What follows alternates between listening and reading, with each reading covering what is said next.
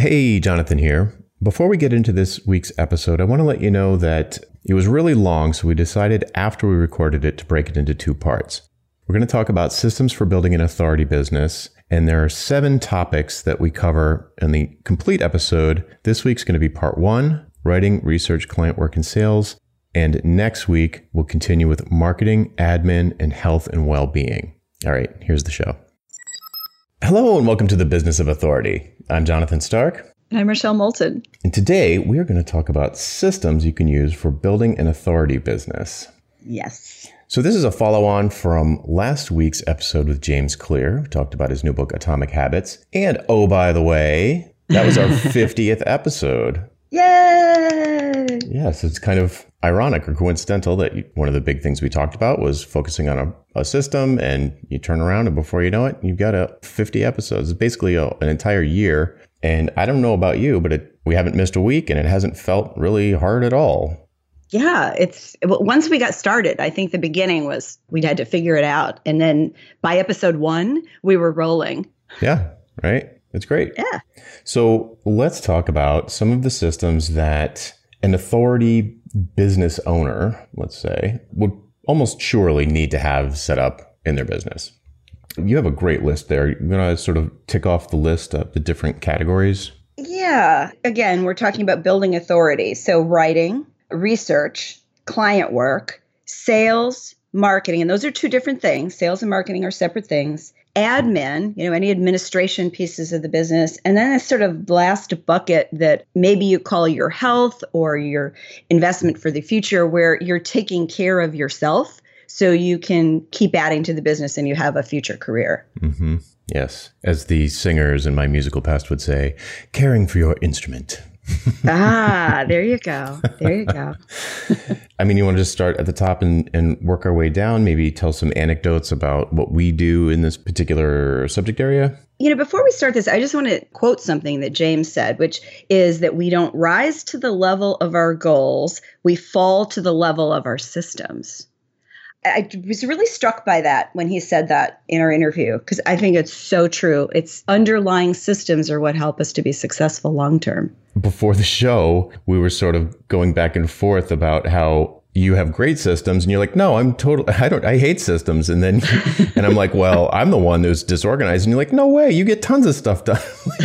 like, like from the outside, it seems like it seems like perhaps from the outside, people can see more organized than they actually feel, or something like that. But it's just comical to talk about. So let's kind of like open the kimono, so to speak, or be transparent about the different things that we each have going on or not in uh, each of these categories. Okay. First with yeah, writing? sure. We, we talk about writing a lot, so I won't belabor this point. But for me, writing is absolutely the most important thing I do for my business. I can't imagine not writing every day. Like, I mean, well, I can imagine it, but it would be damaging. It would be seriously damaging for two ways. One is that I would uh, imposter syndrome and it would feel depression is strong, but it would be very demoralizing to not be getting that hit of dopamine when I press send on that daily email. Like I love it. I just love pressing send on that email and checking that off my list and saying, you know, I did it again. I did it again. I'm, I'm walking the walk. I remember how terrified I was committing to a daily writing habit. I thought it would surely destroy me or just like lightning bolts would come down and rend my limbs. But I know no one believes me when I say this, but it's really not that hard. It's really not that hard. It's like the behavior of an authority to be writing a lot, at least on a regular basis. And as we've said on previous episodes, for me, like writing daily is so much easier than writing weekly. But I know you disagree. well, because everybody has their own style and what works for them and feels good for them. And for me, it's writing once a week. And I've got a, some call it rigid because I have uh, client work that can intersperse or can come up at a moment's notice. I like to block, put blocks around my time for writing. And so for me, that's Monday mornings. It makes me love the start of the work week because I'm doing something that's creative, but that's serving. And I like that combination. So I agree with you. Writing is also the single most important thing I do for my business.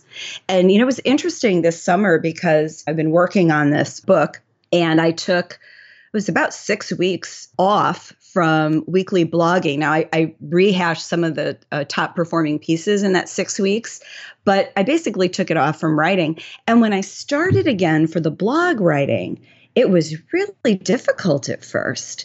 It's almost like why you do daily writing because you get in that habit. I found myself really second guessing like, what does the audience want to hear now? This is what I showed them. It's the beginning of September. What do I want to write about? And I, I must have had like five different ideas that I torpedoed. And I didn't even put them on my backup list because I was I was convinced they were just ridiculously stupid. And then so it took me two or three weeks to kind of get back into the habit of it in the sense of how the ideas would flow. And now I'm there, but I, yeah, I'm not going to do that again.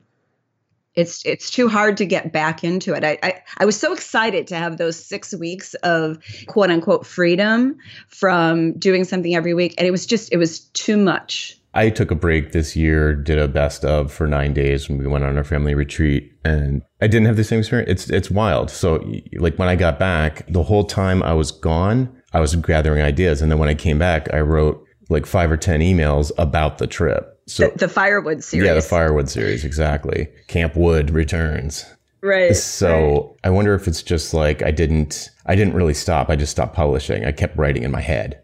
Mm-hmm. You know. So what's well, it was a vacation. Yes, yes, but you're supposed to relax. yes. uh, and yet I was writing in my head. So okay, what systems do you have in place though? You've got it blocked out on your calendar. Monday morning, you're going to do it. And do you, what do you do? Do you like always go to the same place? You sit down, you've got your tea or whatever, and like, do you have a, a little ritual around it? I I do. I do. Talk about opening the kimono. I write my blog from bed. I do. I do. It's like I can't go anywhere. If I'm in my office, I can get up, I can walk around. I just I stay in bed. And yes, I have my tea and lemon. I've usually already had a healthy breakfast. I love breakfast. So I just sit there and I and I focus. I don't get up until I've got the idea and at least a rough draft. Mm. Nice. And then, so where do you go from there? Well, uh, it depends on how long the draft takes. So if it's a longer piece, I may not finish it before you know noonish, and so that's typically three and a half hours if I spent that much time on a longer piece. And then I've got to take the poor dog outside at that point, if nothing else. If I've finished it before that time, which is more frequent, then that's when I do all the parts that I don't like because I love writing it. The part that's not so interesting is okay, so now I have to put this in WordPress. I have to get all the links together, right? I have to put it in ConvertKit. I have to test and make sure that the email thing works and then get that ready to go. And then I write the tweets for that that episode or any social media piece that's going to come up the week that that blog is posted. I write all that in advance and then I'll write a series of tweets that are not linked to that blog post for the week. So I'm writing typically 12, depending on the week, just for Twitter, and I'll write some others for LinkedIn or Facebook if they're different. And then I send those off to my VA, and then the blog is off my list. And in my ideal world, I get that all done on Monday morning. Doesn't always happen, um, but if not, I'll finish Monday afternoon so I don't have to worry about it for the rest of the week. And then I get what you talked about the dopamine, the sense of accomplishment. I'm like, yes, I, I hit, so in this case, it's schedule instead of send, but I, I feel terrific. And the whole week for me just starts off on a high. Yeah. Yeah. I can totally see that. For me, the writing is not scheduled on my calendar. I have an ongoing to do list, a recurring daily to do list every day. These 10 or 11 to dos pop back into my list, and one of them is write the email. And even though I would probably remember to do it no matter what if it wasn't on the list, it gives me extra added sense of satisfaction to check that thing off there. I've gone through streaks where I notice myself getting into different habits with it. I do these sort of arcs, like where I'll have a series of like a week or so about a particular thing, like firewood or measuring intangibles or pricing, whatever. Sometimes I'll get a really juicy idea that's going to be longer than, you know, usually they're around 300 to 500 words, but sometimes I'll get a really juicy idea that's going to be like 1500 words or something. So it, it kind of changes my behavior about when I write it, but it's almost always at night. Uh, it's almost always in the dark. It's almost always in like my most comfortable chair in the living room. And sometimes I do it on my phone, but lately it's usually been on my laptop. But the kids are either asleep or very it's very quiet in the house and I can finally like chill for the day. I totally look forward to it. I'm like, oh, I can't wait to write this email and just sit there and burn through it and immediately hit send. So if you're on my list, you'll see a lot of times you'll get like an email from me at 1 a.m. or whatever because you know I'm a night owl, and that's for me. That's like it's probably the time when other people would like go on social media or watch TV or something. Like I don't do really any of that. It's just ah me time. I'm gonna write. So and that's it. I send it, and then that's it. Like there's nothing to fuff with after that. Usually twice a month tends to be the 15th and the 1st. It depends, but I'll take all of the emails and I have a, I wrote an export tool that will pull them out of Drip, which is my email marketing software, my uh, email automation software, and uh, turn them into markdown files that I upload to my website. So twice a month, I'll retroactively post links to messages that I sent out. I think that's the whole process. I can't think of anything else. That's the whole system. But you know what what I noticed about that, which I think is good advice for everybody, is that you you've really designed this around your body clock. And for that matter, so have I. I mean, I'm a morning person, so that morning time is my best creative time. You're an evening person and you need for the kids to be in bed, right? yeah. And you put those together, that's your ideal time. And I think that's that's the takeaway is find that right time and that right system so that that you can be at your best. Yeah, and I partic- I specifically picked email because I knew if I was blogging first, I would just like I'd be editing them forever. it does. Yeah, I put a I put a typos disclaimer in the footer of all my emails. Like like my seventh grade ah. English teacher will be horrified by this message. I'm sure.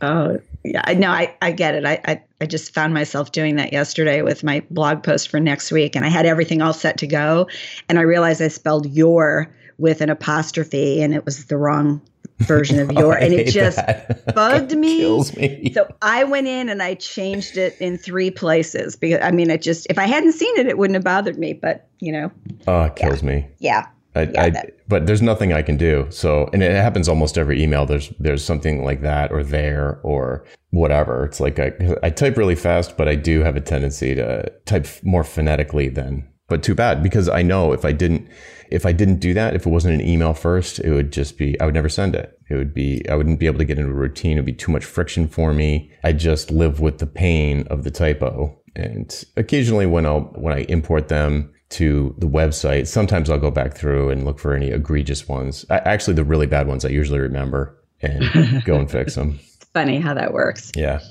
Okay. So that's writing. We've probably talked about that enough in the past.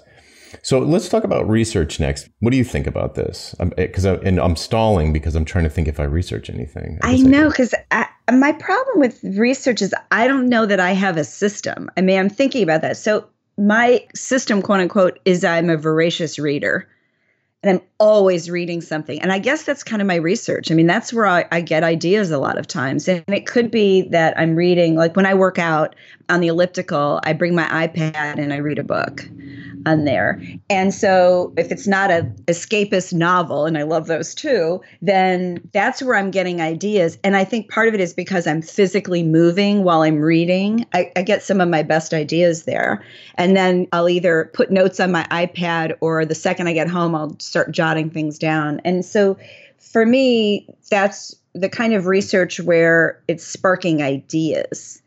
I don't think I have a system. See now, now I'm going to slap myself. I don't think I have a system for deeper research. To me, it again for me, it's topic related. Like if I want to know more about something, then I'm just going to dig in and start looking at that as part of my day. But I don't have it. I don't have a system. Yeah, me neither. I'm thinking. I'm thinking to my behaviors, eh, but they're none of them are systems. They're all just stuff I I came to do for some reason. So one is because I'm writing an article every day about a very specific topic, I am I'm constantly being observant. You know what? It's almost always the same thing. I'm always looking for great real world examples that will snap people out of the way that they think about how they air quotes price their work in an hourly billing way. So I'm always I'm always looking for examples of of that sort of thing. I'm always looking for examples of killer positioning or horrible positioning. So it's this vacuum cleaner that's always going. You know, I'm always sucking up ideas. So I guess I do have a system in a sense because I have a place where I capture the ideas, which is I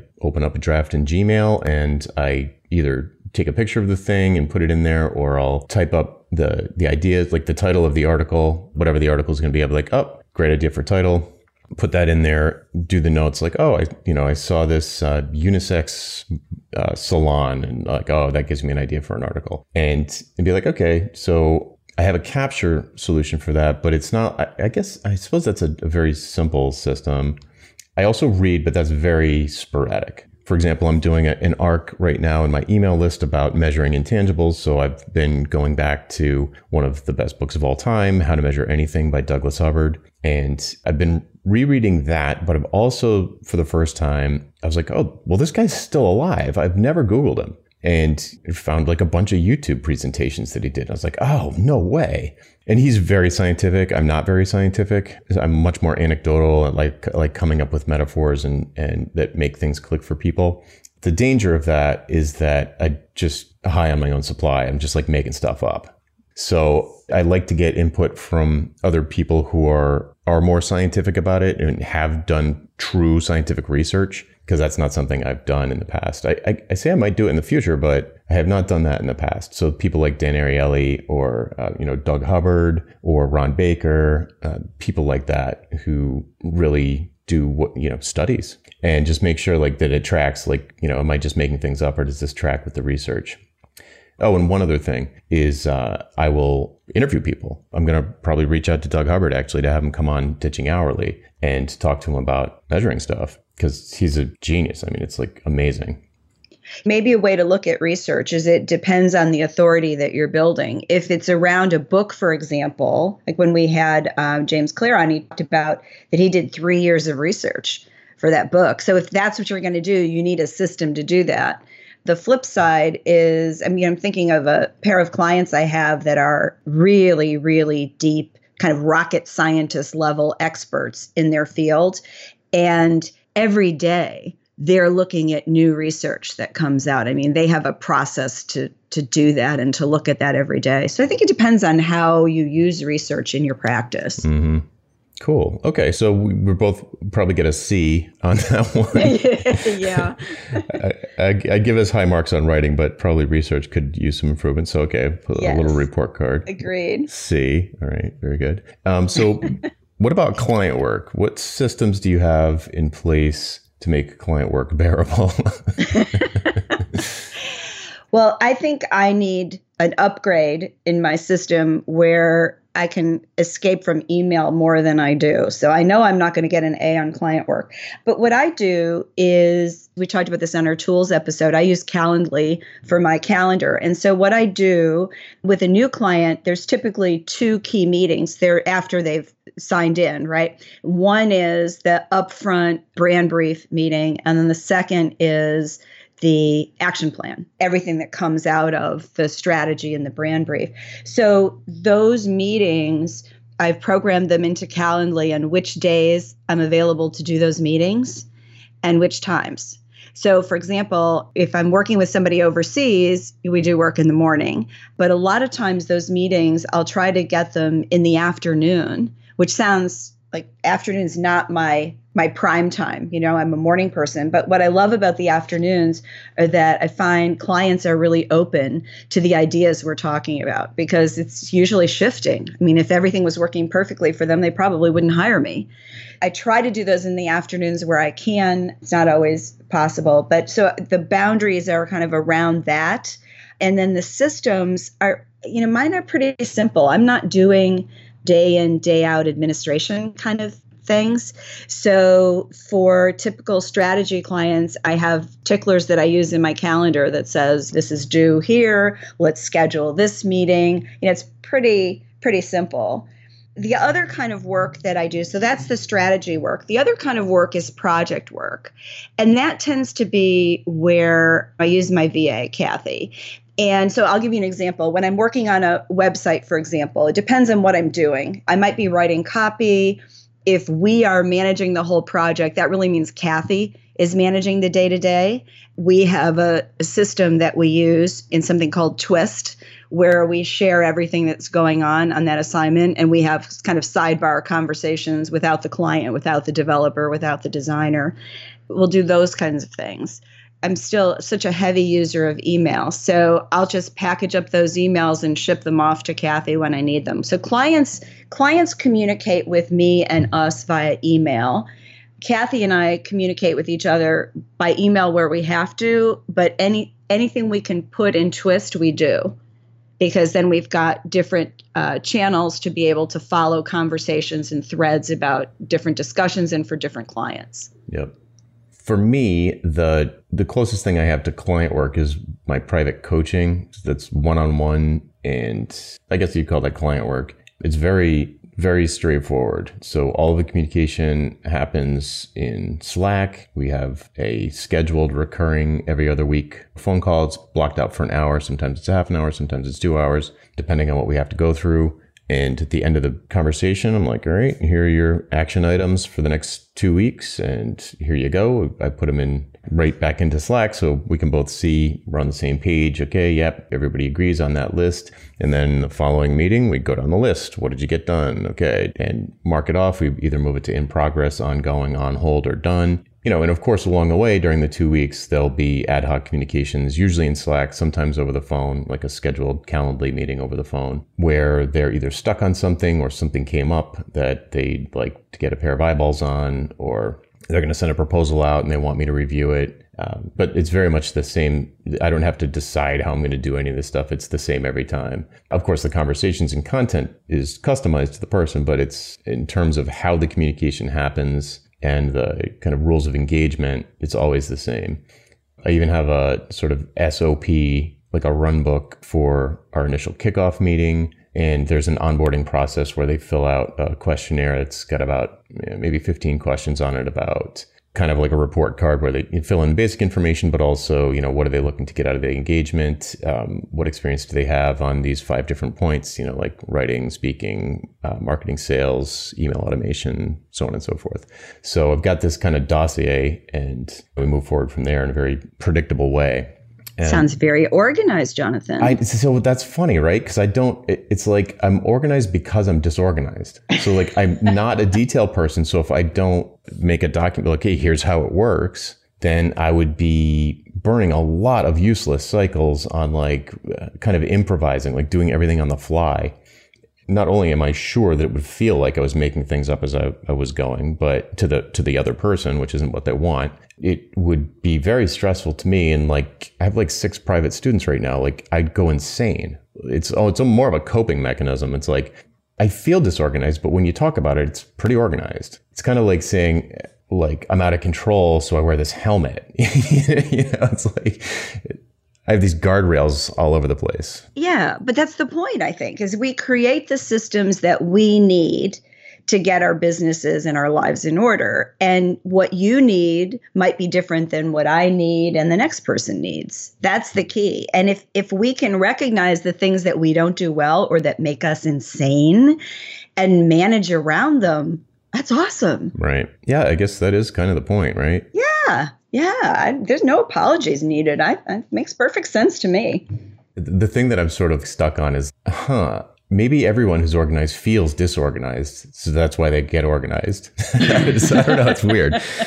I have the exact same sort of run book type thing for group coaching. I have the exact same sort of timeline for the pricing seminar. It's all the whole thing is to productize these kinds of things to, to make them into something repeatable and something where I can decrease my costs of, of money, time, stress, all of that stuff. And, and if I didn't have a plan, then all my costs would be higher, uh, both emotional and time costs would be higher. So since there's a lot that is repeatable, I've got it all mapped out. So I don't have to think about it every time I go to do it again. And now that I've been convinced by someone to get a VA, which is the best thing ever, the best.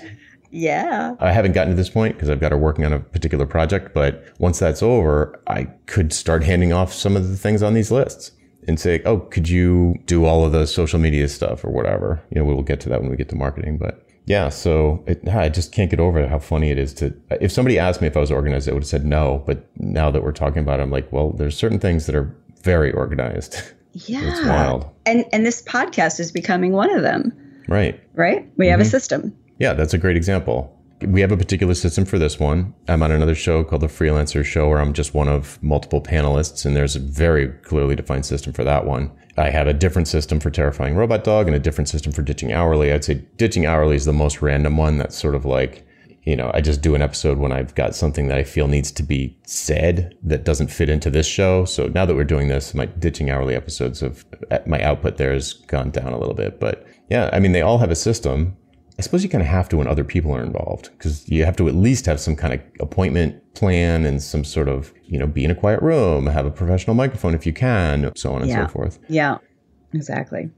All right, cool. So, can I talk about sales? Sales, yeah. well, I just want to define what I think of sales. Sales is is that one to one, or I, I, suppose it could be one to many if your client is a corporation and you're working with a team, but it's that one to one touch point and how you generate sales, how you manage the sales process, and how you close. That's how kind of I think of it. So, I mean, my system is is pretty simple. The outbound marketing that I do, the writing, the social media, all those things brings a certain activity over the transom. And so a lot of my sales is what you might call reactive, one to one, where somebody says, I'd like to work with you. What are my options? And if they've gone through the website, they might have self selected. Other times, you know, we have a conversation. So I've got a very specific process that I follow, but it's simple. It's that we're always going to have a conversation. It can be on the phone or it can be uh, a video call, Zoom or Skype. If the person would like to do that, I'm happy to do that. And then during that call, which we've and we've talked about what that call looks like on some of our other episodes, I'm trying to figure out what it is that they want. And I'll make some observations. If it's appropriate, I'll do a proposal. And then I'll create that proposal, get the proposal to them, and then if they don't say immediately, yes, let's start, then I build in again in my calendar kind of a tickler system to check back in based on our conversation and what they want to do and when.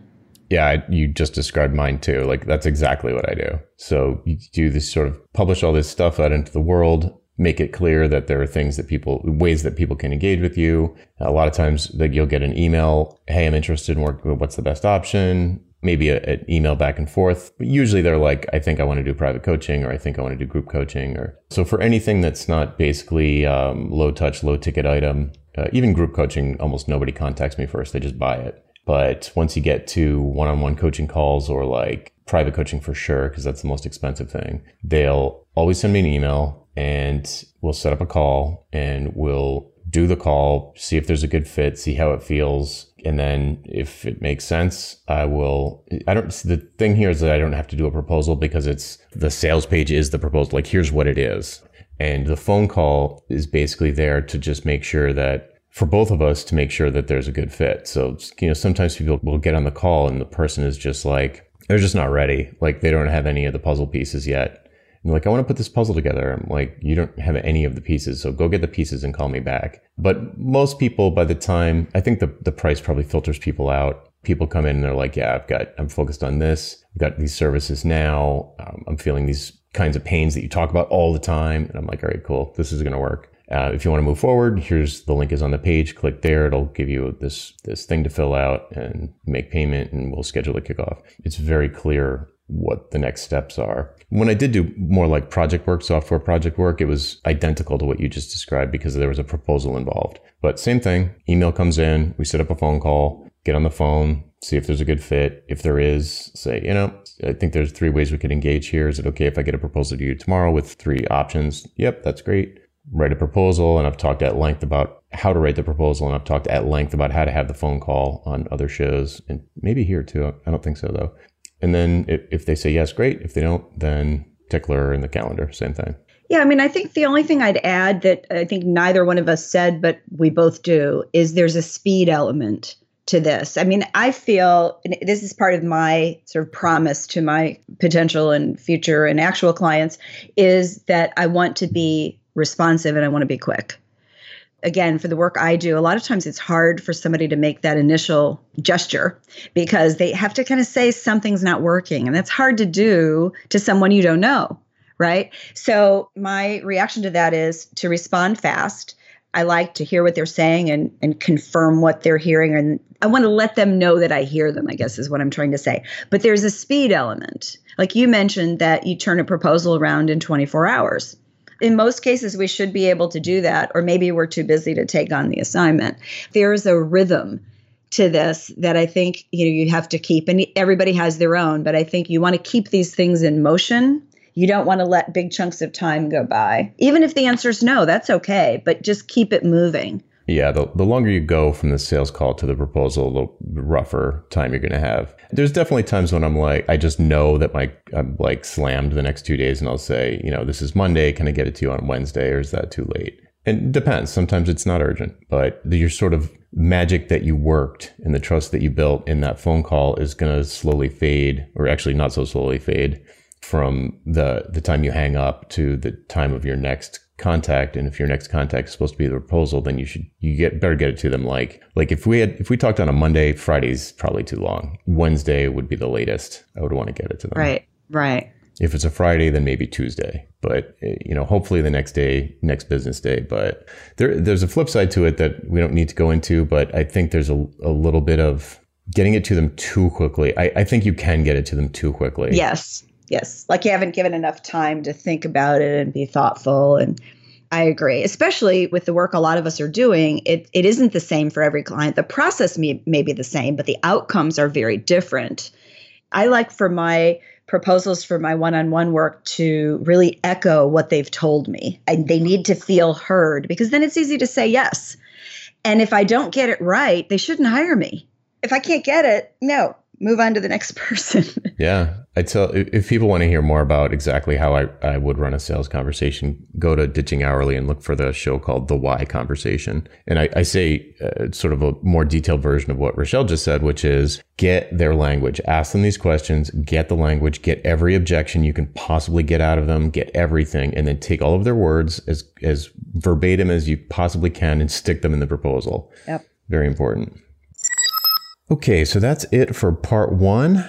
Next week, we hope you join us again to talk about systems for building an authority business, specifically around marketing, admin, and health and well being. See you then.